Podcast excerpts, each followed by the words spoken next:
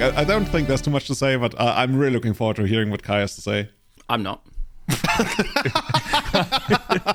yeah, can't can't wait. Can't, can't wait what this what this guy has to say. Yeah, if, if the quality is anything uh, akin to the show note, the quality of show notes, you just said, dude, by the way, I can't look at this. I need to change the text color. Like, what the fuck? and also, like, make it a little bit bigger. And yeah, Roboto is fine. It's like, yeah, okay, okay. So, welcome everyone. This is the first time Kai has used Google Docs, I think. Yeah. it, it might actually be, like, yeah, yeah. No, like, seriously, how the, how like, the fuck do I change the text color? I. Like, Kai wanted to prepare the show notes this time. And, like, the first thing I see when as I log in, there's like purple Comic Sans how the fuck do I change the text color? Give me the Comic Sans, Daddy. Ha ha ha ha ha. okay, let's like jump right into that topic. Hello and welcome everybody to Everyday Eternal number 162, your favorite, most deceptively named bi-weekly legacy podcast. Today's show is brought to you by, I guess, Andrea Swift. It's her birthday today. She also happens to be the mother of Taylor Swift. And if you want to support the running of the show directly, you can support us on Taylor, no, patreon.com slash everyday eternal. Guys, um, welcome. Happy New Year, everybody. Hey. And if you want to teach Kai how to change, well, fonts and colors and also teach him like basic layouting. Uh, aren't you like supposed to be the designer of this group, Kai? Um, graphic design is my passion. Oh, right? dude, dude! If you only knew how often I had seen that when I watched, uh, when I looked at at uh, websites yeah. of Kenyan um, hashtag hashtag or, Comic yeah. Sans. There's there's like this old meme of like graphic design is my passion, and it's like a circle with like a really dude, badly it, drawn it's dog so in it. Fucking it's so good. Funny. It's so good, dude. Give me that Microsoft Paint, dude. Hell when yes. you get like when you get let's say I don't know leaflets or information thingies from the the Kenya Tourism Bureau, uh, about anything really going down. Like, hey, we prepared this super awesome mega project. It's it's very common. I, w- I want to say Comic Sans might actually be the most used font, which sounds a little less impressive when you consider that each document probably uses like 20 different oh my fonts. Goodness, and just Comic Sans happens to be the most prominent out of those. I don't know, dude, man. Graphic design gets raped by them. but also, I mean, that, that, that, that like, the, there's this thing where people like Comic Sans becomes so much of a meme that it sometimes, you know, it almost like turns around, becomes a real thing. They they released that paper on the the Higgs boson, and I'm not even gonna. That, that's actually not like the breast of somebody, but some. I think it's boson or some whatever. Uh, and the the official paper these these these what's it called a large hadron collider in, in, in Switzerland. So like the official paper they got from there where they discovered this new groundbreaking thing. They released that, and I'm not kidding you, r- written in Comic Sans just because they wanted to make a statement that it's all about the content but not the presentation. And you know that's what I say on a first date, I guess. Okay. By the way, this joke was not written, which makes it all the more sadder because oh, what a lovely so intro. and speaking of hedron crabs and first dates. Uh, where's your Where's your transition, Julian? You've always got a good one. Oh yeah, you. no, I'm just I'm, I'm just super excited because honestly, like I don't. It, it, feels like you know in Germany we call the time between between Christmas and the sixth of January the time between the years, or like in, in Bavaria also like the silent time. I guess a lot of people use it. It's basically when nothing ever happens, and it, it kind of feels like that. That's what it was like for Legacy, at least for me. Uh, I even had like a week off, but I, I, didn't get to play a lot. And when I played, I got completely destroyed by Forth Eorlingas to the point where, dude, I kid you not, I really want to play that stupid 12 post deck. And it's not even stupid, it's actually pretty good. So, uh, when you like, I love Painter, but right now you will see me jumping into, into leagues just like trying to completely murder anything that plays Forth Eorlingas. What about um, Virulent Plague in Pox? What, what, does that card do? Like destroy it's, all gain control of all knights or something? No, it's, it's two and a black for an enchantment, and creature tokens get minus two, minus two, have minus two, minus two. Okay, that's actually quite the. Yeah, so, yeah. so all their all their knights are always dead. Yeah. So they just flash an endurance and then take the monarch. But yeah, they, they, don't really play endurance yeah, anymore, do they? Oh, oh, Bowmasters are then. Yeah. I'm saying I mean, there's also that crazy red enchantment you, you see in Commander every every now and then um, for I think three or four mana that says that every time a creature enters the battlefield, like it, yeah, Aether, Aether flash. flash. yeah, it takes two yes. damage, right? So uh, I love that card for some oh, did we like reason. break that like one or two years ago where we, we said, hey, if we get uh, Pithing Needle and we name Aetherflash, because any player can have it deal like four damage to them, right? To to destroy it. No, that's another one I think. Aetherflash yeah. is just when a creature ETBs, it takes two. Oh yeah, you, are right. You're right. You're talking about Urza's Destiny, the guy with the dagger stabbing that mm-hmm. I don't know goblin. I'm talking about either gas, No, either. Right. either I mean, something. I, I Either think at this point we have like probably like about 50 plus cards that starts with ether or something. yeah, it's Aether Storm, Aether Storm from Years ago, I wanted to make a deck. Homelands. with, um, Oh my goodness. Let's go. I wanted Let's to make go. a deck years ago with swans. You know, swans of Argyle, is it? Yeah, that And was Ether actually a real deck. And yeah, it was with like plasma thingy, but I wanted to make it with like blink effects and Aethys things, so each blink effect would be like a Mulldrifter. Such a bad idea. Okay, uh, you see that that's what happens when there's not too much going on in, in Legacy right now. Uh, by the way, I, po- I posted Aether Storm to the show notes. Oh, Uh, It's such a cool yeah, artwork. I avoided posting the Homelands version. yeah, the art art is badass. Card, not so much, but hey. You know, when, when Colour's it's just Mark ass, Tedin, not like when it's Mark Tedin, you know it's some kind of like weird fever dream or something, Yeah, or end of the world. Who, who knows? looks both, Yeah, both together. if you if you look long enough, it actually looks a little bit Yeah, sexual. kind of, yeah. like, Anyway, okay, let's remove that from here again. Kai, you you went to prison. At least that was the word on the street. But of course, we all knew better. You you. I- where did you actually go? No, you you are still in prison. well, now I'm back in prison called Berlin, yeah. But uh, I escaped for Prison break, German version. I, I escaped for uh for for two weeks. Uh, went to Japan. Um, I tried to go there like once a year, and uh, in fact, like this morning, like I was so excited about this podcast today that I woke up at 4 a.m. today. Right. Because Nothing that to do makes with sense. tra- No, just kidding. travel. I was just simply jet lagged as fuck after like a 15 hour flight from from Japan. So uh, yeah, don't. Oh, you, you probably can't fly over Russia right now, right? Oh, we, you, you have to like properly we did, avoid it. Like we, ca- yeah, we didn't. So uh, so we, we had to fly over the North Pole. Uh, so it took us like Yeah, an extra, I don't know, three plus hours or something like that. It was. Ca- I mean, you you barely touch on the north of Russia anyway, I would guess. But yeah, you know, you have to completely go yeah, around it's it. pretty intense. Like, like Russia, like every everyone thinks of Russia like it, it it's Moscow and a little bit of land, but it's like so much land past that, right? Like the the, the whole like east side of Russia is just it's. Is, that, is that what everyone I, thinks? that's at least what I thought. Did you know that east of the Ural Mountains, there's this whole other place? so much land. Like yeah, like I would love to go there, by the way. Like, com- like completely like East Siberia, like Novosibirsk, Krasnoyarsk, all the, those places. That's just like so, so Oh my goodness. away from it. Did you know It's- that when the I was going to say the Romans? Oh my God, I'm sorry, ancient Egypt. When the ancient Egypts built the pyramids, there was still mammoth. There was still like like a whole colony of mammoths around on. Oh, I don't remember the name, but it, it's an island in Siberia. Like the the the whole last mammoth and and the ancient Egypts, I guess they they coexisted kinda in the world. Mm-hmm. Oh They shit, that's really crazy. Each other. It's also crazy that you Yeah. you you, uh, you just said that like that's the part of the Earth you wanna you wanna go visit because that's like literally the least attractive place on Earth, I think. Because like like Siberia Well- is so oh, so freezing cold, right? Like it's it's not like it's not like Germany. It's actually not that bad in winter. Like it's not that Wait, bad is, in winter. Really. isn't that a place where it gets like, minus like a trillion degrees like in winter? Yeah, but it's also like continental climate, so it's like if you go there in summer, it's really not that bad. I mean, if you go to the very north, yes, it's probably going to be bad all the Like- time. But Yeah, but we are record like this is like this is Jan- this is January 10th, and like I don't know. yeah, I'm not going tomorrow, Kai. is, I still have a trade fair to do by the end of the month. By the way, oh my god, that's going to my be amazing. yeah. I'm, I'm really looking forward to that. in Siberia. In Siberia, yes, you you got it. Yes, I'm I'm gonna be at the Krasnoyarsk travel market. Hit me up at booth 105. I mean, that's the reason why Cool, there's yeah. no magic events in Siberia, right? Like just uh, uh, there might actually be. God damn it. I think the size has something to do with it, and being uh, far away from everything else. The players. You, you know, my my colleague and I, we were actually talking about that the other week because he he does what he calls uh, skiing safaris, which is just like you go to the mountains and you ski, and they call it a safari. And there was like an opportunity in the past to go to to Kamchatka, which is like that peninsula on the very very east. Like it's actually.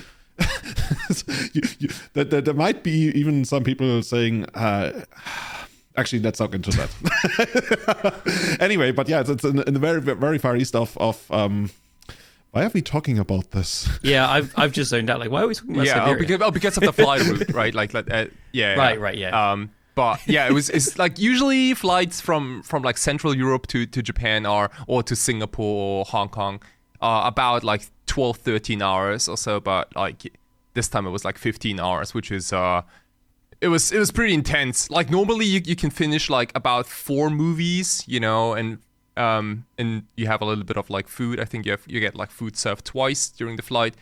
Uh, but this time I uh, finished uh, one more movie and um yeah. Ooh, hash, hashtag rate so, the airline. Yeah, Which airline no, so like um, it was uh, N A N A A no N A A N A All Nippon Airways? Yeah, all Nippon. Oh my goodness, I'm I'm so bad at this. It's like it's like the biggest air. Um. Anyway, so I ended up watching like the same movie twice, um, just to be sure. Like I I watched Bohemian Rhapsody which was already a mistake because it's like so much about music and their songs, right? And then you watch it on the airplane with like the crappiest headphones ever. Did you not bring your own? No, like it's it's the it's the ones you have to plug in. Like you have to physically plug in. Like Oh. no one has those headphones these days. You, yeah, the thing is, most like of the higher end brands, they they sell connectors. Uh, I think I actually I got when I got my Sennheisers, they they got me a connector that actually allows you to plug into the airport, one, uh, airplane one. Oh shit. That's, that's, okay. anyway, you, you will know for next time. You you can. That's buy pretty those. cool. Yeah. But anyway, like um so the, the reason why I went to Japan was was kind of unclear and it still is because there was no particular reason for me to go there except like just going back to meet friends and and and eat, Oh and yeah, eat that, because we all and I mean, and eat truckloads of food, and but that's exactly what happened this time. And um, and like now that I think back, I think that's probably now, if not the best reason to to go visit a country, maybe. Like, I was gonna say, like to me, that sounds the most amazing thing. Like you, you just felt like doing it, and so you did it. yeah, but like you know, I think most people get really excited when, when they when they go like sightsee stuff or when they go to a country they have never been before. So f- for me, it's exactly the opposite. Where I think I I've almost never been to a country where I don't know at least one or two per, um, people, right? Like locals basically, and it's mostly like 99% because of magic. But uh, yeah, this time is especially. It was almost like getting back the um the time when I lived there for like eight nine years. Oh, you're getting nostalgic. Yeah, yeah, dude. Like, like we, like we, we met with the same people. We went to the same bars. We went to the same stores. We played the same stupid legacy decks, and uh, You know that does, does Japan still have like like arcades around where you can play like Street Fighter? yeah, they stuff? are like the like the retro ones. Yeah, the old ones. They're still there. Ha- Have you ever They're been still there? there. Yeah, I, I've I've been to um two of them. The one is in Takadanobaba, which is in um like about five minutes from the the tournament center Hareruya, and the and the other one is in Okay, okay. Ueno. But like they're both pretty hidden, right? I would have guessed that like like I don't know what's the place called Akihabara, which is like uh, the place every Oh, foreigner yeah, knows, yeah, yeah. like the anime center. Oh man, you know, before I forget, like, the, gosh, there were so many foreign people this time in Japan. I think like once they all opened the borders um, after the pandemic, like people went completely nuts. Shibuya was was was half white people, I think, and and Akihabara, like I didn't hear any Japanese in Akihabara. Like it was it was a mix of like English and Taiwanese and and then a lot of like random stuff like German and whatever. Can- can can you tell the difference between like Mandarin and like the the Taiwan accent dialect of If, Mandarin? if you if you give me two more weeks in, in Akihabara, where like you know where I'm literally stuck in Akihabara, um, I might I might be able to tell difference. No, I can't. But honestly, like I, I just find it so amazing that you uh, did you go alone or did you go with your Yeah. girlfriend? with your Yeah, I went there with my, my girlfriend, but um, fun fact, we didn't spend a single day together. Yeah, like dude, like not a single day because like she has her friends and her thingies, you know, like I don't even I did, I don't even know what you did, but yeah, um, I You- just met like on the last day in the airport. Hey, did you do the check-in? Yeah. Okay, sure. Dude, it, wa- it's it's the, it's the kind of kind of it, um it was I'm always at the at the night right so like so she had her drinking party um parties and whatnot and and I met up with my friends almost every single day played a lot of magic you know and um we but we both had to take the last train because in Japan there is a thing called last train around midnight to make sure that um nobody does like crazy overtime work. So um yeah, so around midnight, like we both get back to the same hotel, and then we we uh, went to another bar, just the two of us, and you know just talk for like an hour or two about like the you know our days and like what what, what happened and stuff oh, like that. yeah, yeah, stuff like that. But like we didn't spend an actual day together, which is which is kind of uh well a no go for most uh most couples. I don't know, like if, if if you got like a pretty good connection, like it, it's all the, the much firmer, right? When you feel like, hey, I can just like go out on my own and do my own thing. Like I, I know people are very different, and like many many years ago, um, I, have once been a, in a relationship where we had very different expectations about that. Where I also was the guy who wanted to like do stuff on my own with my friends, and she always wanted to like do the opposite thing. And that, I mean, both are fine, but that just like didn't work that well. Yeah, like if, if she showed a little bit of interest in like what the legacy metagame looked like in Japan, um, we, we could have maybe like made like an agreement. But um, as things stand, yeah. like she she was more interested in like food. Like and also I, w- I was crazy interested in food this time, dude. I ate so so so much, and um, I also get a little bit of weight, actually a decent amount of weight, because I was just like I was so busy eating and drinking. You got to it's a holiday. Dude, seriously. It's called a holiday for a yeah. reason. Yeah. Oh my goodness! like, let me let me tell you, like, to tell you guys, uh, two tips, two secret tips, uh, what to do when when you go to Japan, right? Like in um, regard re- regard uh, regards of uh, food, right? So, first of all, first tip is you don't ever ever eat on the airplane, right? So if you're on the, on the way to, okay. to um to Japan, don't you dare don't you touch that food on the airplane because like like I ended up not eating at all on the airplane, and I was I was starving to death when I got out. And the first, and so I went out to, of the airport, and then I went to the, literally the first ramen restaurant, and um, I came. So um, this is that. that so that was good. that was good. Is that like some, some kind of like ramen chain that you go to, or is it just like could oh, I think place? like like the first ramen didn't matter. A- any ramen would probably do because you were starving, and like the the the worst food in Japan is already better than the best food in most European countries, except maybe Italy.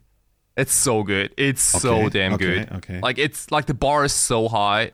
And what are the prices? Because I heard the yen is like doing not very well, so that would be like really good for for people from Europe, for example. Oh yeah, and everyone, everything was for free basically. Like it it oh, it, it, oh, it, it felt like for free. They should advertise yeah. that. Like that tourism bureau would be like absolutely cyber. Like they should put that on the on the on the box. like when you buy the ticket, all the food it's in Japan free. is Just free. take it. Socialism Wonderland and free Perfect. refill. Yeah. yeah, yeah. It's double dude, free. Yeah, I, th- I thought. Uh, um, but you okay? Th- that was your first right. step. So what, uh, the second one? Yeah, and then uh, the second one is uh, you have to eat small portions, right? So there's so much good food in Japan that you don't want to waste or like you know you, you don't want to eat this too much of the same food because there's just like so much other good food in Japan. So I ended up eating like only small portions, and that way you can kind of eat like five times per day. Like, Dude, that, that's just like a new new type of cuisine, like like Spanish Japanese fusion. Yeah, you just. I mean, that, it's already kind of like that, right? When you go to like one of these these these sushi restaurants that have like this pre-made menu where they give you like twenty different pieces, exactly, and they're all somewhat yeah, different. it's like I, it's, it's like queuing into like five small events with like five different decks ex- instead of like playing like it's way more yeah, exciting. it's way more exciting than playing like one. Oh yeah, you, you bring like five decks, and every round you have to play a different deck. That'd be so cool. That'd be so. That. I mean, depends. That on, be so expensive. I mean, like, what decks would you pick though? it's more fun. Uh, I, I, would pick one deck that would be completely like horrible. Like that, that that would be the rule of the tournament, right? One of your decks has to be completely horrible.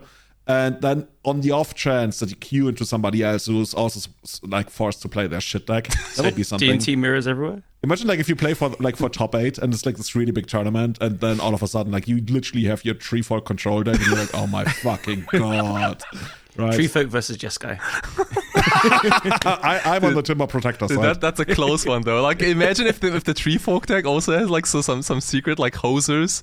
Like some of the green cards are like ridiculously powerful against uh blue control decks. Timber Protector against Supreme Verdict. Not, not even a fight. Imagine um, Wood Elemental coming in, sacking your oil forests, make it big, and then Teferi just bounces it. Oh my, oh my goodness, dude. worth it, hashtag worth it. Awesome. oh man, dude, you, you make me want to go so much. Like, mm-hmm. Japan basically uh, is pretty much on the t- very top of my bucket list. And I- I'm actually thinking about where I want to go because like right now we get so many calls at work and like emails and everything from from people who are planning their their year's worth of vacation right now and a lot of places are even like completely sold out but that's more like i guess holiday resorts and stuff like japan doesn't really sell out does it Yeah. sorry we have to close the country too many foreigner oh actually some countries do that i guess but yeah yeah. Um, but I don't know. Like I, I, I think Japan now had like, the, like the last couple of years, when probably because of the pandemic, it, it looked kind of empty, like the whole country, right? Because um, I think Japan constantly and always has a decent amount of um tourists, like in, in the in the major cities, right? Like Kyoto, Osaka, Tokyo.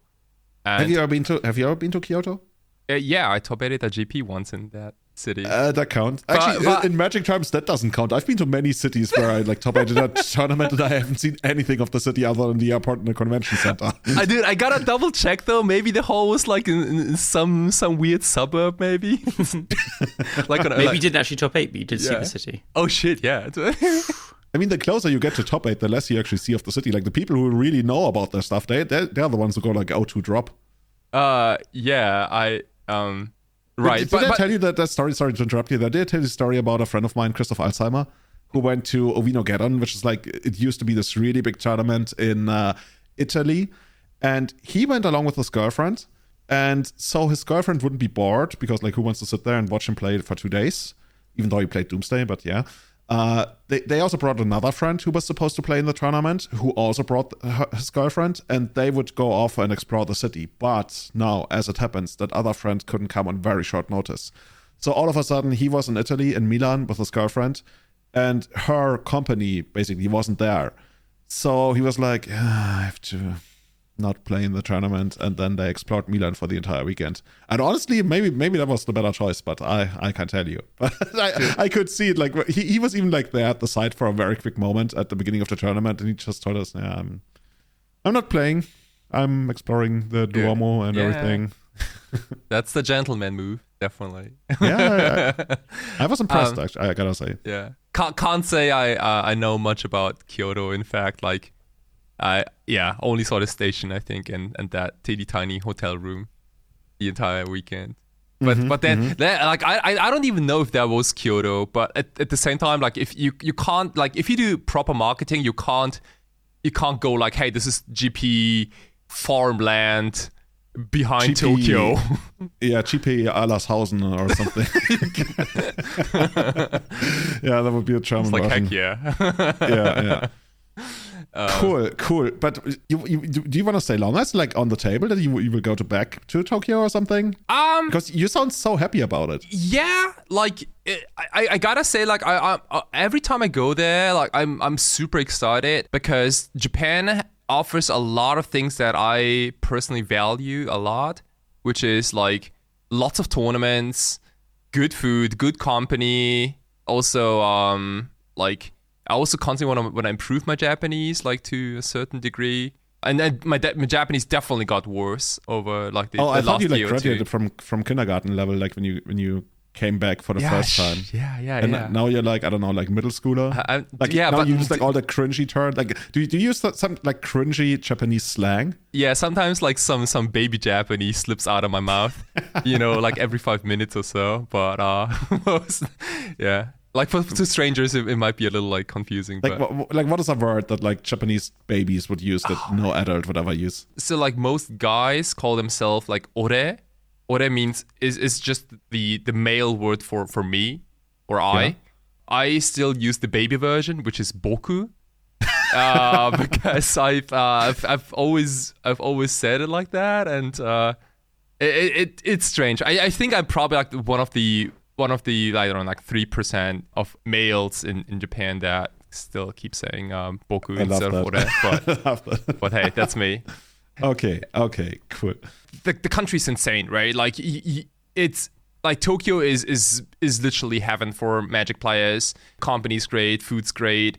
One thing I immediately noticed that def- is definitely a downgrade in Japan is uh is space, right? Like so if you feel uncomfortable being like I don't know, like like tiny hotels, hotel rooms maybe, or narrow uh, streets or so, um yeah. Dude, I've seen the bars in like Golden Gai, which is like you, you they're, they're like one and a half meters wide or something. Dude, yeah, like Like, and when, when you walk in there, like you sit shoulder to shoulder with the guy next to you. Yeah, dude. Like, there's like one rule in Japan. Like, if, if you're if you're fat, you're fucked. You don't fit into the yeah, bar. like you, you- like you're literally fucked, right? Like you you can't you can't you can't enter most of the bars just because so that like you know what like at uh, when they have roller coasters where they are like okay you must be this tall to, to ride on this like on the, on the bars they have like you must be this slim to get to the bar or something like the, yeah, they should have it at the airport already. Where like you know you you can't enter the country with this size. It's just just you know. Uh, isn't that actually a thing that that they have like government mandated regular health ch- checkups if you live in japan every year or something you must do a health checkup and you get like you get graded on your health and stuff yep,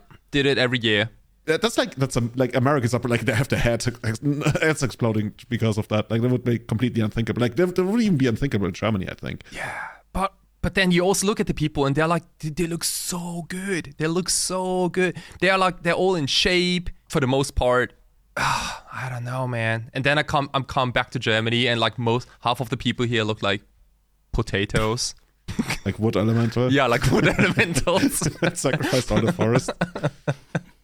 But then there are also like yeah, you know um there are also like other other bad things about Japan, right? I think Japan is still I think so, like this is like a, a big big topic which uh, I only want to scratch the surface, right? Like Japan is a really like still racist country, I want to say, uh, because it's it's an island, right? And it doesn't have like any direct neighbors. You know, like Callum looks around. Oh, Yeah. Hey, I'm not going to defend England for anything. Uh, that's true. yeah. Neither will I. but like I can, I can because I've witnessed it myself, right? Like um, Japanese don't treat me as a full Japanese, you know, which has been an issue a few times, especially in combination with like work or if you want to find an apartment or things like that. It might get a Oh, little even harder. for you? Yeah, man. Like it was, it was not that easy. Like not every time. Sometimes I got away with something, but mm-hmm. because it, it, you know, it, they they kind of expect me to to fully understand everything and to to fully like act like one of them, but I don't necessarily. But you and mean like also like like cultural norms and, and stuff? that you- Exactly. Yeah. Like you know, sometimes I, I I forget to I don't know like to to bow for the second or third time or Dude, I was actually gonna make a joke. Like, didn't you did, like did you not bow enough times? But apparently, okay, that's dude, like, I, like was gonna I, bring that up as a dude, joke, I, think for the, for the next time, like you should probably like bow like a ten times per person, just to be hundred percent like sure. who, whom do you bow to? Like when you go to the tournament center, do you like bow to your opponent and stuff? Ah, you do, you do. Like, Oh, wow. yeah. I mean, it's not you know just like a little bit of a gesture, but you, you, you just like okay, you nod your head, kinda, yeah, or yeah. okay, just have, okay. have have a good game, right? Like you, you don't do a handshake, for example, in Japan. Um, yeah. I, think hand, handshakes have also kind of not died out here, but it's more like fist bumps. uh, like- right. Yeah, or maybe stuff. like no physical contact for the most part. Yeah, yeah. So there's that. And then there's also like other things, right? Like for example, I I think you guys saw it in the news, but there was like an this uh, gigantic earthquake in Ishikawa on January 1st, for example. Uh, dealt a lot of damage to all non-flying creatures, like qu- quite literally, I guess. I mean, like I, I was really I was praying for for the people in Ishikawa, and I also get got a lot of comments from people on, on, on Twitter and, and Facebook and whatnot. Fortunately, like to, the Tokyo area was was safe, but like there are things like like constant earthquakes in Japan, and like I think an, an airplane uh crashed and burn down in at Haneda Airport on January second, like the day after. So like it was a kind of like a rough start. Yeah, like on the first day of, of January, right? Yeah. It's it's kind of like I, I constantly hear that Japan is actually due for like some giant, I don't know, super earthquake that's supposed to happen in the next 10, 15 years or something. Yep. Yep. And like people are actually like moving away from Japan because of that, because they feel like I do that if this hits, I don't want to be there. Which, Oh, oh. yeah. Like the, I think that like the scariest thing, one of my best buddies in Tokyo, uh, just told or like showed me. He got like a a metal case for his whole uh, magic collection. It's like a it's like a briefcase, but it's like full metal and has has like like locks and things. And he was like, yeah. So I I basically shrink my magic collection size so it can fit that suitcase and I will always keep all the cards in there just in case if like any emergency big earthquake happens that I can like like rush out with, with that suitcase and It has like My- a GPS my tracker wallet. inside it and everything. like yeah like like you know like screw the screw the clothes and all the other things but like my decks now. yeah, I mean, for a lot of people, that's just like a like a six fi- figure sum probably. So uh, you would otherwise keep this uh, in the bank, but you, you can't really. But maybe that's the future. Right. so I mean, yeah people have locked have rented bank vaults right in the past, so for, for magic cards. oh yeah totally totally So uh, yeah, like all in all, I think um, there's no perfect country. I think, but Japan has. Oh, God damn it! Like Japan. You know, the, the, Swiss would probably disagree. Like, like, oh, people are like but yeah, so Switzerland has, has their own set of problems. Yeah, very, very much so, even. but yeah, dude, you you really make me want to go. And yeah. you you also got to play a lot of Magic, right? Uh, not a lot. I don't know how much like is uh, Magic, but I know you played at least like one or two tournaments. Or how many did you actually play? Yeah, uh, I played in two tournaments. a day, because you know, probably. That's how it is. Right, right, right, right. I think like I, in the one of the earlier episodes, like I um, I talked about like how, how many Magic tournaments happen every single day and like mm-hmm. s- so many different stores at the same time. It's crazy, dude. Like, how, like when like tell me one city where uh, where they fire like three and up to four legacy events at the same time in the same city, and they all there, get there like I don't know, there like just six, isn't. Right? Yeah, like six rounds each, and that's crazy. I mean, six, it's, it's going to happen somewhere. It's going to be like the biggest city on earth, but that's still like so incredibly yeah. impressive. And I was always wondering, like, like why do why why do they not like go to the, all to the same tournament and make it like a big one? Um, yeah, I mean, it, it, I, I guess like because all the different places want their own share of the business, right? I mean, if they all belong to the same. Uh, on the other hand, like if it's a weekday, you don't really want to play more than six rounds, right? I guess. Yeah. Uh... Like if you have it like. yeah, that's that's just like. Well, that's where you're wrong, buddy. That's yeah. where wrong, buddy. Yeah. Lots of people will just play so much. They would completely game their life. Or why, like, okay, like, I, I want to reduce the hours on my shop. Why? Oh, because I need to play more Magic. But like, yeah, but there are like so many events now that um, you, you get to a point where you become too lazy to to go to the other part of the city just because there's like another tournament just like right across the street. That's what I was gonna say, right? Yeah. Like if, if it's so easy to go there, uh, I, it's just kind of funny because every time you talk about that, it's just like a world that's so removed from the, I guess, Western consciousness. Because we always talk about, hey, remember like 10, 15 years ago, the, the golden age of legacy coverage, like SCG and all that kind of stuff. Oh, yeah, we're we kind of got that, but not really anymore. And then like you switch over, like the scene changes. Uh, Star Wars cut to Tokyo. It's just like gate tournaments all around everywhere. Do they actually stream those tournaments? Like probably not the, the weekday ones, but on the weekends. I, I think that's this like Big Mac Magic or something. Yeah. What, what's it called? Big Magic. Big, Big Magic. Magic yeah. Um, Close enough. no, like streams. Streams were kind of popular i think like 10 years ago or so. And th- i mean there's still like streams of the the god of legacy or god of modern or god of really anything but not too much these days i think. Um there's also like definitely not enough like written coverage. I think we like the golden age of uh, written coverage is, is kind of over, maybe. Yeah, but that was that was even further in the past, right? It, it's it's kind of more pure almost. Like people just like go there and they play because they really enjoy the fuck out of it, and that's just like not even like some kind of like glory hunting or something. It's just like, dude, I just love playing this game so much. Let yeah, me play more. That's yeah. It, it's uh it's a lot of like oh like like muscle memory and uh people want to get their reps in without like thinking too much you know, you, you should put something together where you act as a tour guide. Like you you put out like a set date, yeah, and then you sell trips to Japan. You're gonna be the tour guide, and you're gonna take like a legacy crowd of like I don't know, thirty players to tournaments all over Tokyo for oh, two shit. weeks long. Oh, I I, I want to do that. That's and then you take like basically like I don't know like a sixteen percent commission or something. no, they, are just all gonna scoop to me then if they get paid. That's it. we call it game fixing car. You bring in your own. I think you're not allowed to do that, but don't quit me. Uh, yeah, like as long as there's no judge on the tour bus, I think. Uh. you, know, you know, somebody in, uh, in, in chess kind of did that. I think it was Ali Reza. Really? Who, who yeah, he. Uh, I'm very, very, very much shortening this. So by the end of last year, the you know how in chess they have the candidates tournament? I, I, I, guess you don't if you don't know chess, but um, so in order to f- this is super flavorful, by the way. This is actually exactly what you do for God of Legacy. In order to find out who will become the next world champion, all the other players in the world they play a tournament, and or rather the the best I think eight or ten players in the world they play a tournament, and the winner of that tournament can then challenge the world champion. And then, if that person wins, they become the next world champion. And in order to qualify for the candidates tournament, uh, there are a couple of regulations, and one of them is the, the highest ELO rating. And there was one guy who was like, I think, a, a couple of points short on the ELO rating to make it.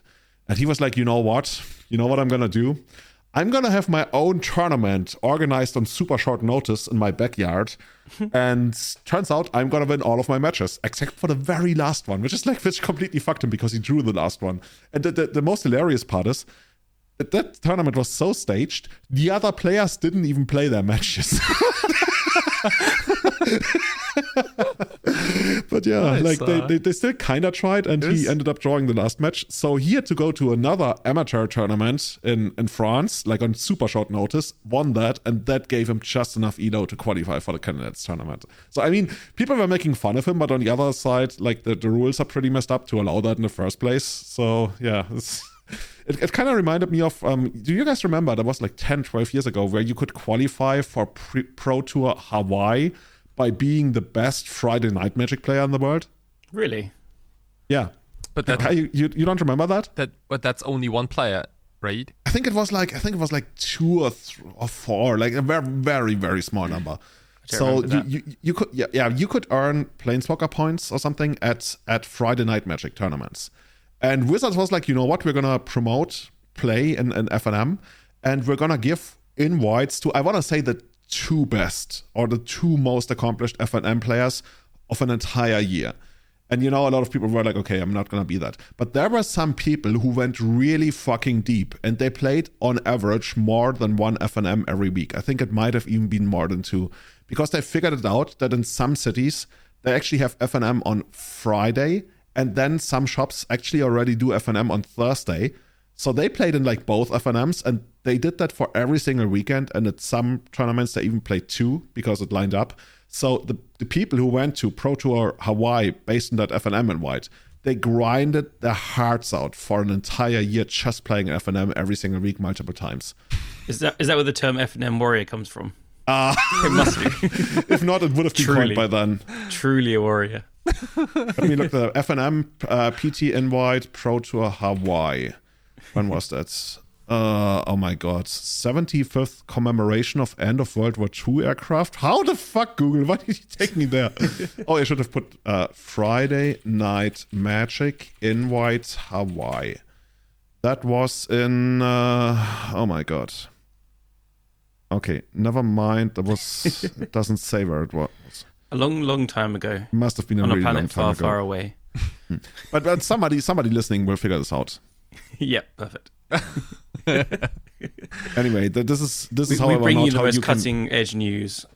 Yeah, this is this is really guys. This is this is one of the most fucked up podcast episodes in that sense because there's really not much to talk about, but we still wanted to get together. And actually, Kai, tell us, like you you you almost became a god of legacy of of, of vintage. Yeah, like, what happened there? That, that was a that was a that was a crazy crazy event. So on December 29th, two days um, after I landed in Japan, um, there was the the God of Vintage, right?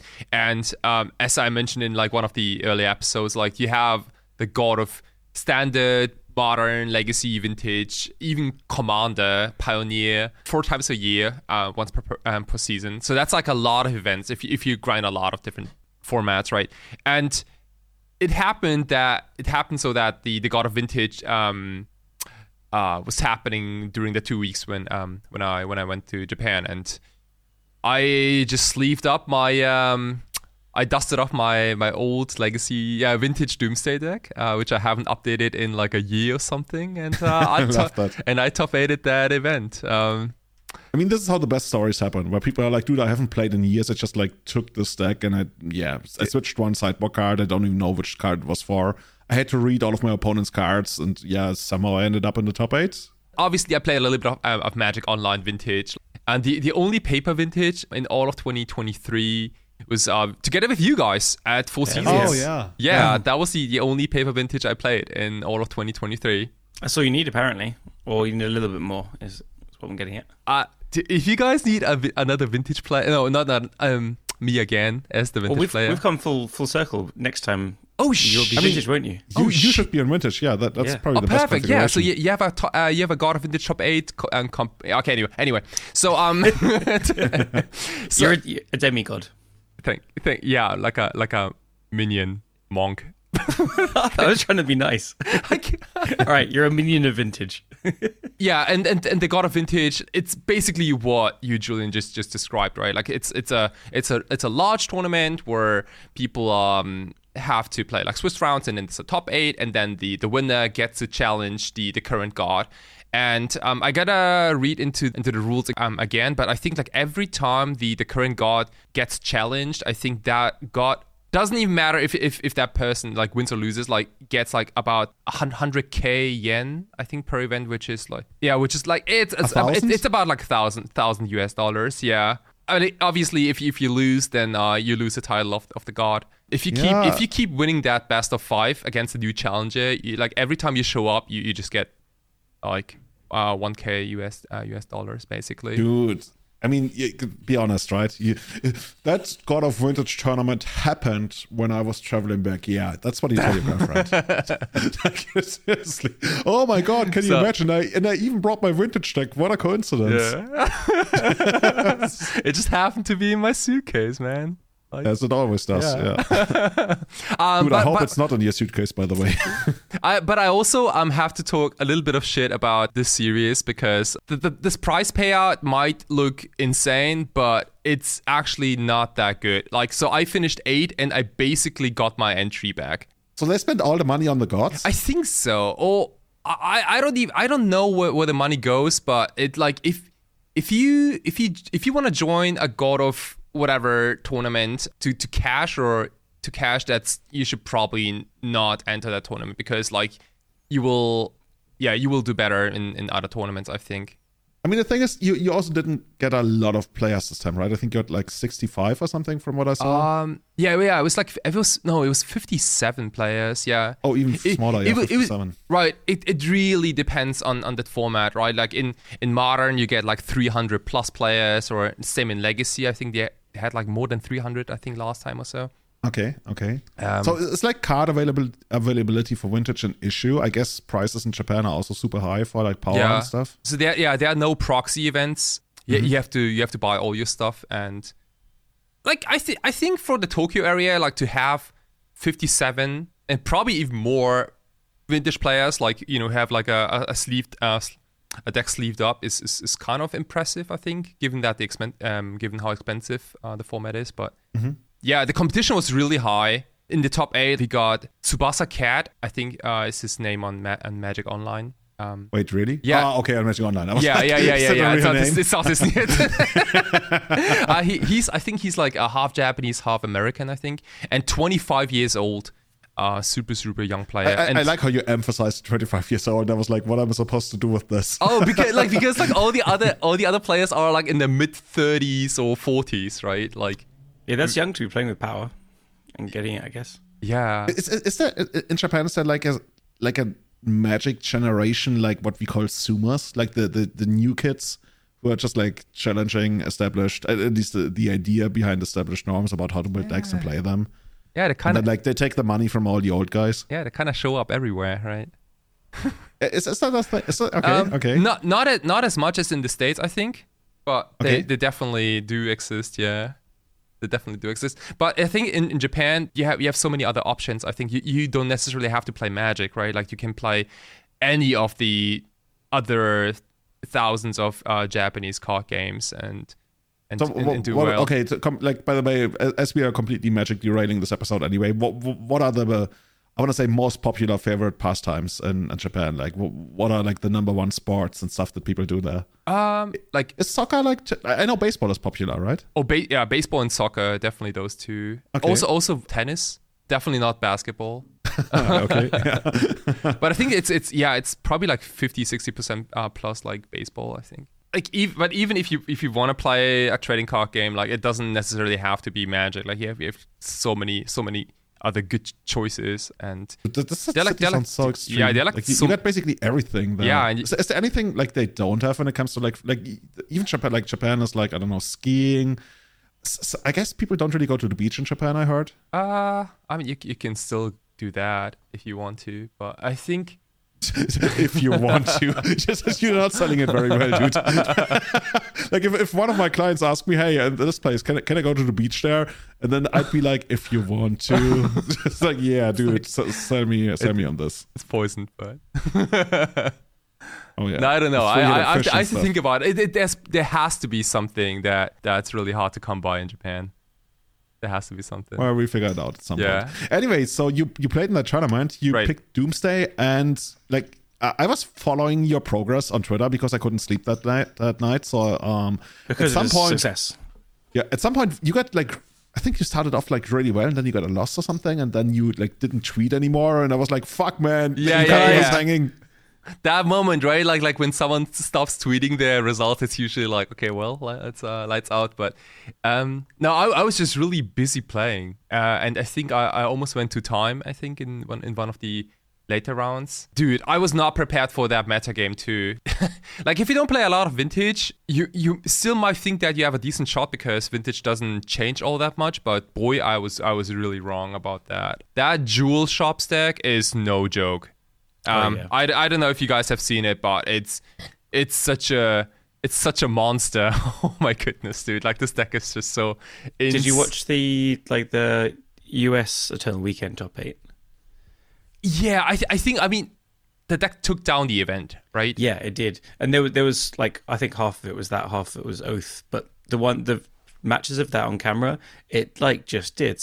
Like even the mirrors, like they both did such disgusting vintagey things to each other. Yeah. Like, Yeah. Yeah. I've never seen like my Phyrexian Metamorph being like this good. oh my goodness. It's it good. pitches it pitches the force and it, it, it becomes like another jewel and and like Mishra's workshop, like I think the the biggest change maybe in, in vintage, like that's that's just like my, my, my gut feeling is that Mishra's workshop is got such a boost I think during, during the last like year or, or, or so um, because initially I think Mishra's workshop used to be this like prison land that only you can you, you, there are only like five or six playables that you can um, cast of a of a Mishra's workshop but these days you, you can also cast like this ridiculous card advantage machines um, like the ring, it. right? yeah like the And one ring jewel. But um, yeah, you used to be able to play four sphere, four thorn, four chalice of the void as well, and four lodestone golem. That's been cut down a bit. yeah I mean that was also a crazy era back then. Yeah, yeah. like four But- lodestone like what the hell I don't remember. I mean, I'm not a Trinity vintage Sphere, expert. hello. Trinity Sphere well, yeah. I don't remember there being. I'm sure there were some, but like really any blue like decks with Force Wall and Mishra's um, Workshop. There was some probably brews and stuff. I'm sure I'm missing something. Maybe Slaver had sometimes, but um, no. Now there's this um, like Tinker shop decks and stuff. Like it's just playing all the most broken cards and In a, in a way, I, I kind of want to say this is like fire mud or fire workshops or something because it's it's so over the top. As you mentioned, right? I remember when the, the the beauty of those decks was, yeah, you had these broken lock pieces or, or spheres or whatever. Like when you could play like basically twelve spheres when you when you had Trinity Sphere and, and like spheres resistance and everything. Mm-hmm. But then you would attack your opponent with like I don't know, like Slash Penta or or like Oh, even yeah. the, the, the, Heck yeah. or Tr- like Triskelion for a very long time was still like a four of in these decks. Triskelion, fucking Triskelion, Mm. six mana for that shit, and that was like a, a, a thing in Vintage for a long time going. And I mean, th- that's completely unthinkable these days. I say that as I, I actually I need to click on the list. There's no Triskelion. now. there, there Well- hasn't been Triskelion in these decks in years. I mean, yeah, but that was also like an area where people played like Goblin Welder and Dark Confidant and True, true. right, That- like like like better. things you you definitely want to ping. Like that that Triskelion like kills three Dark Confidants. it's not it's not a bad it's not a bad deal if you think about that. But, uh, your opponent three dark confidants. That's the one thing I don't want to see. but yeah, it's kind of crazy, right? In a format with like Moxen and stuff that dark confidant isn't even remotely a card anymore, or like I- I can't even think like. it was recently actually. Um, Is it? Yeah, it, it was in like blue black Luris. Okay, okay, Yeah. yeah. It's Uh, not in every I list that's a- because it does die to Bowmasters, but like you can imagine the list is just Blue Black Hmm. with Bowmasters and Dark Confidants and the spicy, spicy one of Skull Clamp to get off Saga, which I love so much. mm, But like Mm. Dark Confidant in these mirrors, like I don't, you're you're trying to counter Bowmasters anyway, so like lean into it. Okay. kind of funny. Okay, yeah, I, I, was thinking confidant, but you get around Bowmasters, right? So if, if you can Yeah. like dodge it and then you get it down, just like doesn't matter. True. Okay, okay. I've always been a lover of, of these these bug mid range decks. I think that this is where I had some of my my best winnings and stuff in uh, uh, basically all these vintage tournaments where I played like bug mid range with like that Death, uh, Deathrite Shaman, uh, Confidant, and I think yeah, I it was always called Fish in Vintage, wasn't it? yeah, it's, Mhm. it's basically concept of a fish deck. Yeah. yeah. Very cool. I loved playing them as well. We used to have like kind of uh, GPTs like at uh, one of our locals years ago, and we had vintage ones sometimes. God knows why. And um, I would just play like Grixis cards I owned with no power, and obviously do pretty badly, but it's just fun, like playing Bobs and DRCs and stuff. DRC, uh, DRS, yeah, DRS, yeah, yeah. Uh, Fun it, Callum was from the future. Like he's playing this Dragon Age. Like, like, this Callum. pretty good.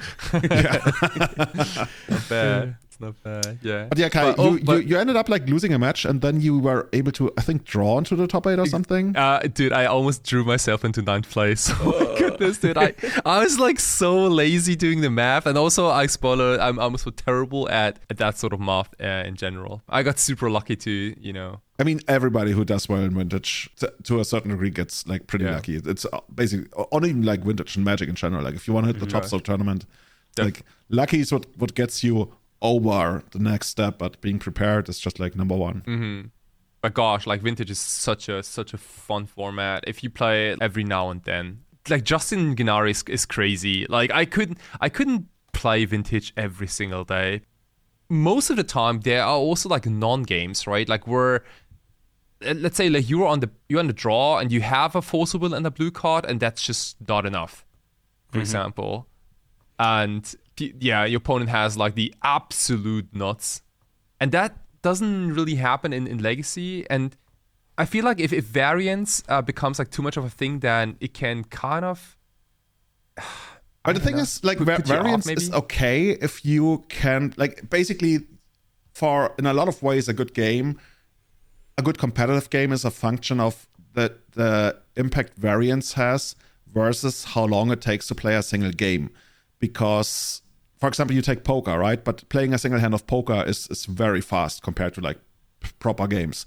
So you can play a you can repeat that that kind of variance like many many times in a row, and then that's how the the top players rise to the top. Whereas if you, if you wanted to like counteract the variance in Magic, and especially in Vintage, you would need to play so so many matches to to make it easier for the top players to float to the top. And I mean, they still do kinda, but it's just like Magic games take too long in a way, so the the variance has a much bigger impact. But yeah, I can only go back and and tell you to watch Rounders because Rounders actually has that beautiful quote about like how some people, even pros, won't play. In this case, vintage. Mm. They hmm. can't handle the swings. and that's that's yeah. Uh, anyway, a movie recommendation. One of the biggest movie recommendations I can give you here and to you guys as well. Rounders. Definitely watch it. We, we need to make some kind of watch party at some point because Rounders. Mwah, one should, of the best. Yeah, after yeah. after we've watched um uh, there were a couple more. Yeah, I, I, gave you so many recommendations, but you, you know what I recently watched? I, I, just like two days ago I watched um, what's it called? Stupid German names. Um, the Big Lebowski. Uh, sp- sp- spirit, no, Spirited Away. Oh, okay. Yeah, good movie. Time. It's it's as from Japan, right? yeah, Studio Ghibli. Yeah, yeah, very much. Yeah, good German. Yeah, loved it, loved it very much. It's actually the first time I watched it. oh, really? I, I should have watched it earlier. That's good stuff. Yeah, it's really good stuff. I'm, I'm, gonna watch more of their stuff. Like the first thing I actually watched of the predecessor studio of Studio Ghibli is um uh, uh the the last unicorn, which I watched, watched like 30 years ago or something. So that I guess that also counts. Anyway, we we got tracked completely off topic, which is the theme. This is not the theme for the podcast for the rest of the year, but it's very much the theme for today. It's just a chill New Year's start one. Exactly, yeah. and as Kai makes his way into a top eight, despite um, like he's like just like I don't care about Tyler Bergermouth. Let's just like draw. Yeah, yeah let's, let's just draw. But like the, the, the, the, but the top eight was super stacked. Like um, we also had the um. Everybody played power, right? Yeah, Except oh, dude, yeah, everyone. I think except the the dredge uh, the dredge guy Shioka. Uh, he finished ninth on breakers at Eternal Weekend Asia apparently like a couple Ooh. like months ago. Yeah, with dredge. Oh my goodness, dude! Like I felt so sorry. Damn, during that yeah. story, but, but, yeah, I played against him in, in Swiss, and uh, it was it's, it's pretty it's, pretty intense because uh, he was on on, uh, on Bazaar of Baghdad dredge right, and he mulliganed down to two cards in game number three. You gotta do it, and that, you gotta do it. Yeah, well, I did the Doomsday thing. Um, Sweet. So, uh, yeah. but yeah, overall, I think that the, the top eight metagame was, was kind of like quote unquote healthy because um, there was no deck in particular that really stood out. Like I mean, we had like two Doomsdays, everything else is different, right? Yeah, I think yeah. so. yeah, I, I, took a quick look. I think there's depending on like how you want to qualify like back mid range versus back control. But other than that, I think like the top 16 might be like 14 or 15 different decks. Something. Do you like want to just like touch on the ninth place deck because it's pretty sick. It's it's, It's called Artifacts Blue by Kitano Takatoshi. Yeah. but it has um four Sicarian Sicarian Infiltrator, which is another Warhammer card, but like four of. This is a um a blue artifact creature. And oh, I don't even know what that does. Tell us about Yeah, it. well, I had to just read it and remind myself. So it's a uh, three mana, so two and a blue to cast, and it's a one-two with flash. Artifact creature, human soldier. It has when Sicarian Infiltrator enters the battlefield, draw a card, and it has Squad two. Squad is, is an ability that was just in the Warhammer cards, which is as an additional cost to cast the spell, you may pay two mana any number of times. Squad is two on all the cards, I believe, and you create that many tokens that are copies of it. So it's kind of like uh, replicate. I think I'm. Yeah, is what yeah. both- Basically, like the, the first one is three, is three, and then all the additional copies are two. Yeah, that's the easy way to phrase it. I think. They're all two. Oh, you mean the, the actual cards cast is three, and then Yeah, everything you, else. is two. I think we're, we're like we're, you basically you pay three, and then you can pay any amounts of two, and you get copies of it. Yeah, yeah, yeah, cool. So it's like, I mean, a three mana one two flash draw card, or a five mana two one two flash draw card, blah blah. blah. Uh, so it's pretty cool that you can cast it with Workshop and like big Tolarian academies. Oh, that's sick. That's actually pretty sick. yeah. So ninth place here, which I guess is on Breakers. The rest of it I'm is not like convinced, honestly. no, no, but it's, like two cool. mana to draw a card on vintage. I mean, the, the big upside is that you get it off workshop, sure, but it's it, it's still like an awkward thing. Yeah. But, uh, what do I know, honestly? There's also Chaos Defiler, which is pretty sick to like transmute artifact into, I guess. Yeah, yeah. Good card. Good card. Yeah. uh, this deck is just like it's pretty wild. The rest is blue stuff. Uh, eight forces, negations, and wheels, Obviously, there's like a random steel sabotage, fluster storm, and chain of vapor. There's no black, so like no um, tutors to get them. So you just gotta raw dog draw them. There's like a paradox engine, I guess, and four rings is like the the draw engine, I suppose. Uh, it's yeah, it's pretty cool. Like just what the fuck is this Rock of Smothering? Okay, don't look it up. Do, do do any of you guys know what Rock of Smothering? the- okay, the fine. two of them sideboard Absolutely does? zero clue. There, No, there is two okay, of this card okay. sideboard. No idea. Okay, ima- imagine what it does. Like you- you just hear the name. It's called Rock of Smothering. Uh, it's probably an equipment or something. Nope. But it's an artifact. Yeah, you already got the artifact It, card it- right. it gives a creature like half flying or something. I don't know. it's like no, no. The creature loses fly, and you equip it to your opponent's creatures. It's not an equipment, guys. it's an artifact creature. we should work for R and D, Kai. Let's do it. Okay, it's an Go on. Sorry, Julian. it's an artifact creature. It costs three colorless, and it's a one-three flying. And whenever a player casts a spell, they lose one life for each spell they've cast this turn. So I guess it's like anti anti PO Anti-storm. Oh yeah. And I guess it's like the perfect mana for workshop. workshop. I, I've never seen this card before. Interesting. cool. Is it? Is it from the set that brought us um, White Plume Adventurer? Yeah, yeah. Battle for Uh, Baldur's Gate. Yeah, Yeah. that card seems kind of terrible. Yeah. Like, like, right? It doesn't have flash or anything. Like, like you, you, you, you just, you just like poop it out, and uh, and your Watch- opponent's wa- gonna figure it out probably. It will make a PO player like uncomfortable for a few turns. Yeah, you know that like this card really reminds me of um that um I think it's like a Golgari. No, it, it's an Orzhov three three drop um three drop two two. And I think like every time an opponent plays uh, Oh, a- a- Kambal. yeah, yeah, yeah. Kambal counts. Ca- Kambal, allocation. yeah, exactly. Yeah. Like, But that card is really good in vintage. At least it used to be at some point. Mm, yeah, yeah. yes, like I and, hated playing against the card like, in like, vintage. like yes and no.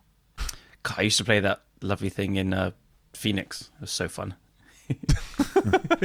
no, for some reason I really like that card, but it, yeah, it's it's been power crept out pretty fast. I think Mm-hmm. of every format. By the way, are we only splashing red for two Pyroblast in the sideboard and not playing any other red cards? Oh yeah, like What the fuck? Is that like a like- typo or something? dude, it's like three volcanic islands. That's not even like fetch lands. Just like straight up three volcanic islands, and I guess uh, Mox Ruby, yeah, Mox Ruby and and Black Lotus. I guess. Crack Yeah. my Black Lotus, Pyroblast, yeah, or no Brainstorm. Mox Opal either. Okay, Yeah. I question that, but Uh-huh. yeah, I, I love questioning stuff because I have no idea what I'm talking about. I, there's full Lorien revealed that gets Volks as well. oh, okay, okay. There's also one of Chaos Defiler which we can spend our red mana on. Hey, there we go. It's all coming together. Okay. Yeah. So Yeah, it's re- three red, uh, three red lands for Always three, trust for three spells. Nice. Nice. Nice. Perfectly balanced. Okay, okay. So you, you like that deck? I like it. it's pretty cool. I think Sicarian Infiltrator's not great, but Yeah. it seems cool and fun. And he came ninth, so fair play. Yeah, there might be, might, might be something to it. I don't know. Okay, so Kai, what did you lose to in the top eight? Or did you actually win? So- oh, don't spoilers! so- you did not win the tournament. yeah, so I, so in the quarterfinals, I basically lost um, a close match to the same uh, jewel shop opponent I lost to in, in the Swiss. Um, so I, I had like a yeah, I, I went to the top eight with like one loss and one draw, and uh, and then I then lost quickly right Wait, after. that- that- sorry to interrupt you. That, that is pretty impressive that you lost to jewel shops in the top eight because there's no jewel shops in the top eight. oh, there is, I think. Um, it- in the top eight, yeah, Number there, two, Should, there should be jewel shops. Uh, Yeah, there is. somewhere. where, Yeah. where is it? Which place is it? it's the PO. It's named PO on the. oh, top it's named PO. Okay, okay. Never Right, mind. right, right. Dude, got me. Like it does it, all. it, it does it all, right? Like it does Yeah, it does jewel things. I mean, it it has PO in it, so yeah, I guess that counts. the- the it, it doesn't strike me as the traditional PO style deck, but yeah, okay, okay, I get it. Dude, that that, that, that would be totally my kind of deck that I would play. That deck is so so It- powerful. It's yeah, it's just also- raw it's- power. Like, it's also kind of difficult to hate. I think. Yeah, like you need Flusterstorms for for PO, but then Flusterstorm doesn't work uh, for for the jewel, and also doesn't work for the One Ring. And like for example, like game number one, uh, opponent just went like uh, Mishra's Workshop into the one off Trinisphere, for example, and I, I just didn't have the force, and I and I quick and died quickly after. yeah. I like half the sideboarding, they just got like three Yeah. Wurmcoil Engines because they're like, dude, I don't care about all your hate. Here's my turn two Wurmcoil. GG. I mean, it gets really worse after sideboard too because, like, you know, they, they add like Lodestone Golem and Hullbreacher and like all the things you don't want to see as a Doomsday player. Um, Lodestone golem on the sideboard. Okay. Yeah, Okay. this is this is something. Um, but like one card I used. oh, I guess it's for it's for Karen. Sorry to interrupt you there. But no, like a card I used a lot during that weekend, uh, and, and it was a little surprising to me was like Steel Sabotage. Like that's that's usually a card um you bought in versus let's say like uh, Thorn of Amethyst or um uh, like null like null rod decks for example. But I used I used it as a as a proactive uh, like a, a counter basically for the One Ring and uh, like the I mean, that Ju- makes a lot like of the- like- sense, like, the jewel, yeah. Like artifacts are so so big in vintage. I mean, Like, you got three copies of it in the sideboard. Would you consider playing the fourth copy? I probably even like the fifth copy. That card was so the card was so good. Yeah, there, there, there must be some kind of like annul or something. What- What's it called? Counter target artifact that does Seal annul that do sabotage. Is it? Yeah, yeah, yeah, but he, he- if he wants a fifth copy, Oh, oh, sorry. Oh. Yeah, yeah. Just sure. play- For- play oh, for the one from the one from Mirror. Then yes, like play five. or like no, uh, yeah, yeah, there's annul. Yeah, annul is Yeah. counter target artifact or enchantment. twin cast or something. no, No, guys, have some respect for annul. It's from Urza's Saga. I love it. good Okay, card. uh, it's very dear to me. Yeah. um, and I think like me- uh, mental misstep was terrible during the whole event. I think. Mm-hmm. And maybe you guys have noticed it, but like there are almost no pyroblasts in, in vintage right now. Yeah. Like And, legacy, kind of. Yeah, yeah, yeah, yeah. It, and um, I kind of like it. I Yeah. kind of like it. Like Pyroblast is, is is clean and everything, but I think um the main reason for like at least in vintage why people don't play a lot of blast or like red cards in general is because of mono white initiative, right? Like all these creatures don't die to bolt. Like some of them do, but like the big ones don't. And like lightning bolt is just not a good removal spell right now. No, it's it's made like well, I know we always come back to Painter on this cast, but like it has made Painter like kind of where does it want to be if Blast is not that good?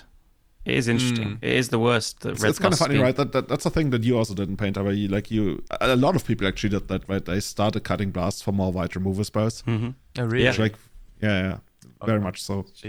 Oh yeah, that's something we talked about while you were in Japan. That that Kai, uh, that Callum also does that thing where I think you you went into um pu- not pull from eternity. Dude, help me out. Pull from Eternity? What? No, no, no. Come on, what what's it called? Um, What does it do? the thing you added to Painter. For um, Um, a white card. yeah, the, the extra mover spell that you, you can cycle. Dude, I'm so bad. Oh, touch the spirit realm. Touch the spirit realm. pull Yeah. from eternity. Ba- Basically, oh, same yeah. thing. Yeah, yeah. Sa- same thing, same thing. I mean, you, you gotta pull, you t- gotta touch the spirit realm to pull, pull something To from pull it eternity. That's how you keep it together, Makes right? total sense.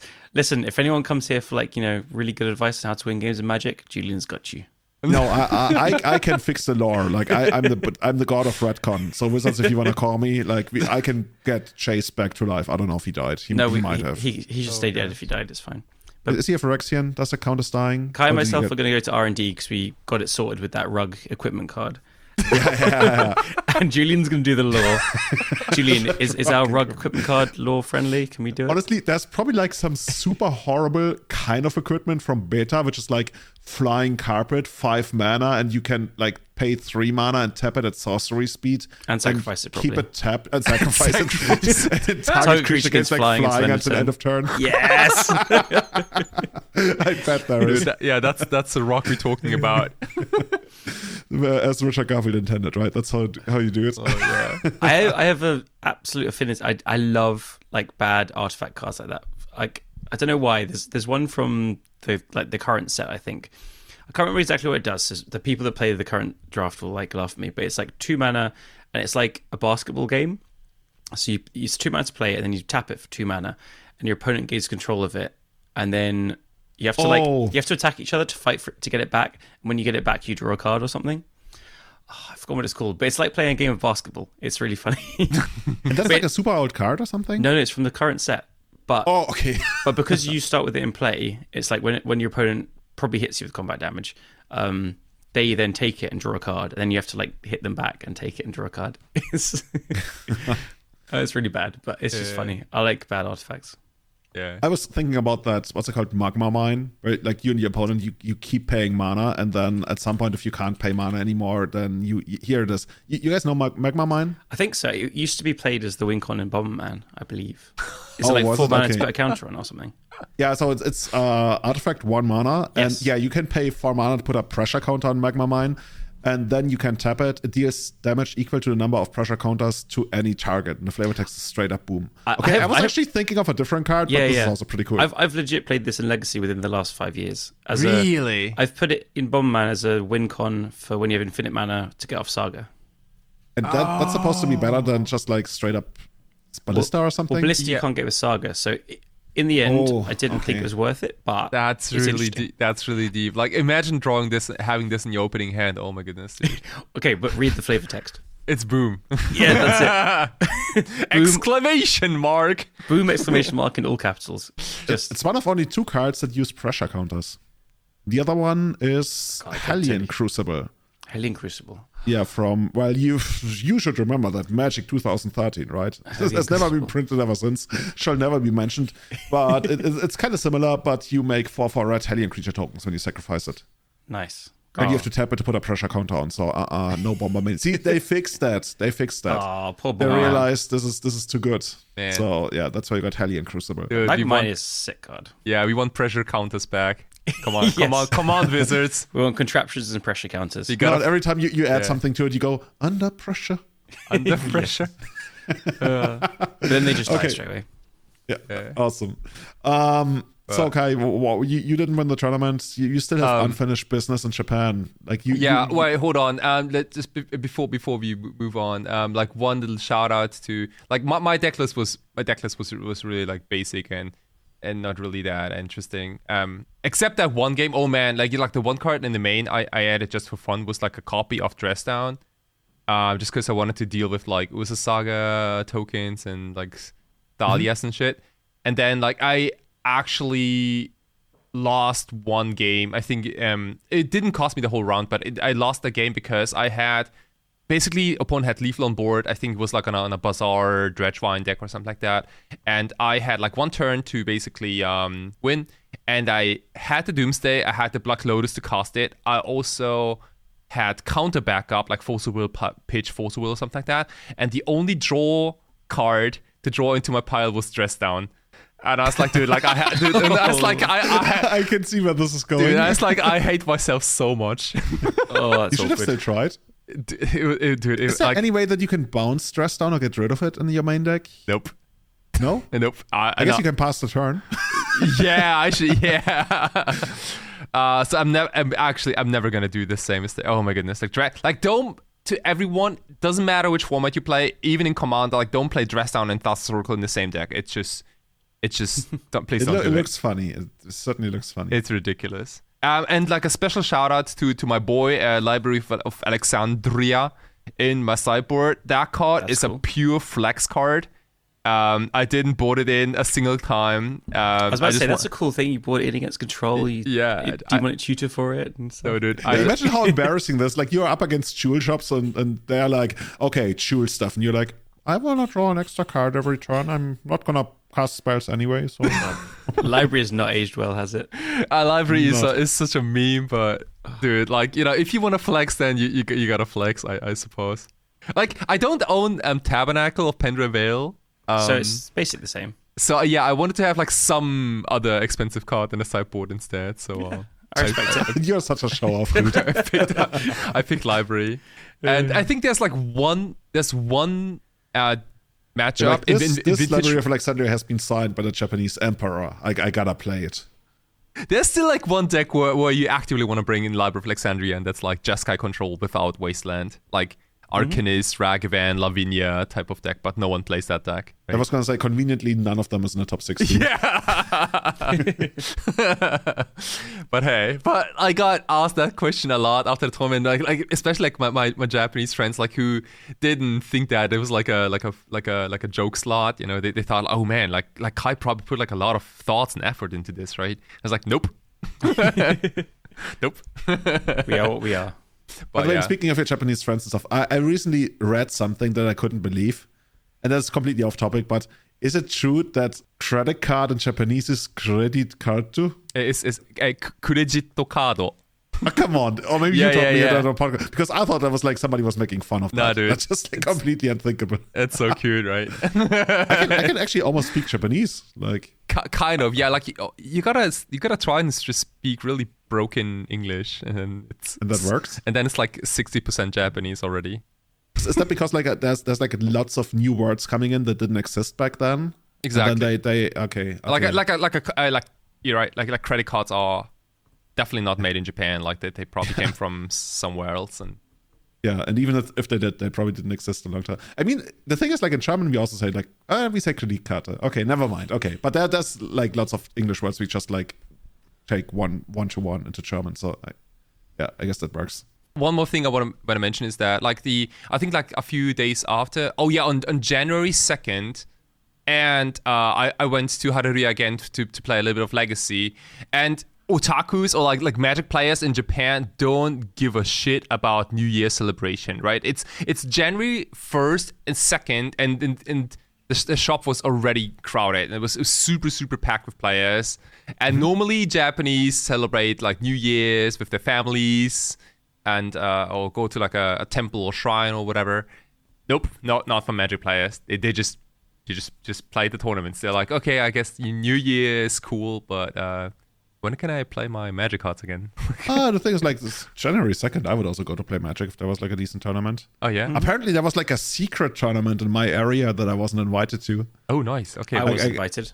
Tell me about were, that. Oh, you and yeah, you. I oh. was as well, but we were both away. So. Oh damn! I'm so bad. I know they called it Löffel Cup. I just saw the results and I, I noticed I know all the people, and I don't know why it's called Löffel Cup, which means like spoon cup, but it was like in a like a third party location or something and like everybody was supposed to like dress really nicely and uh, they kind of got, that right.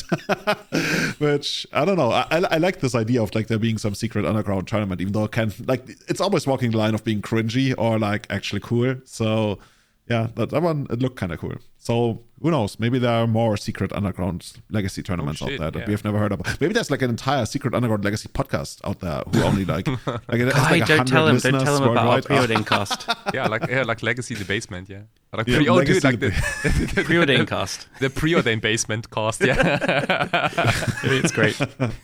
Cool. Yeah, uh, at some point, at some point, I'm gonna find that. Um, no, you'll never find it. Guys, you want to call it a day here, or you got any more shout-outs?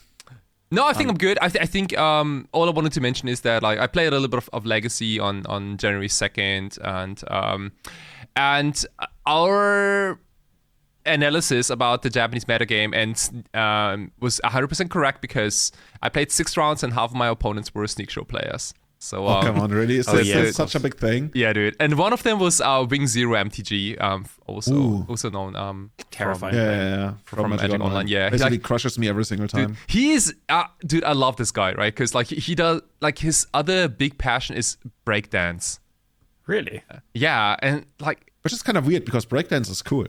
Yeah, I know, I know, right? so he does like. Like how, how do you two- get two like cool sneak show things. into like yeah, well, well sneak shows that's debatable, I guess. Yeah. We will see. Dude, I, yeah. The thing is, like on the other hand, like if you love some something really dearly and you have natural passion for it, it almost doesn't matter what it is, un- unless it's like genocide or something. I guess then that is. But you, you know what I mean, right? Like things that can be boring can be like really cool still if you are like super passionate about that shit, about that stuff. Definitely, definitely. Yeah, it's just like for me, I could not be passionate about casting Yeah. show until. Yeah. So, uh, to anyone out there, like if you if you want to go to Japan, better pick your. Yeah, but what do you even pack against that stuff? What? Containment I was gonna say No, uh, there, there was humility, right? Humility. That's the thing Yeah. to go like for. no I, confusion in the ranks. Oh, there we go. There we It, go. never, it never works. I promise It- you.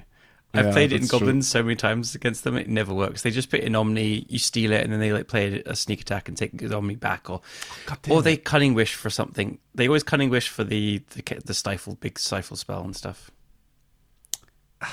Every time, I promise you. I promise Okay. you. Okay. I've tried. You know, Kai, Kai, that should be in your travel guide when you, when you put together your Japan tour for Legacy Grinders. And Uh-huh. yeah, t- don't don't bring sneak show, or rather bring proper sneak show hate and make sure it's not confusion in the ranks. I have actually thought like if I was going over to Japan, like I just couldn't play painter. I think.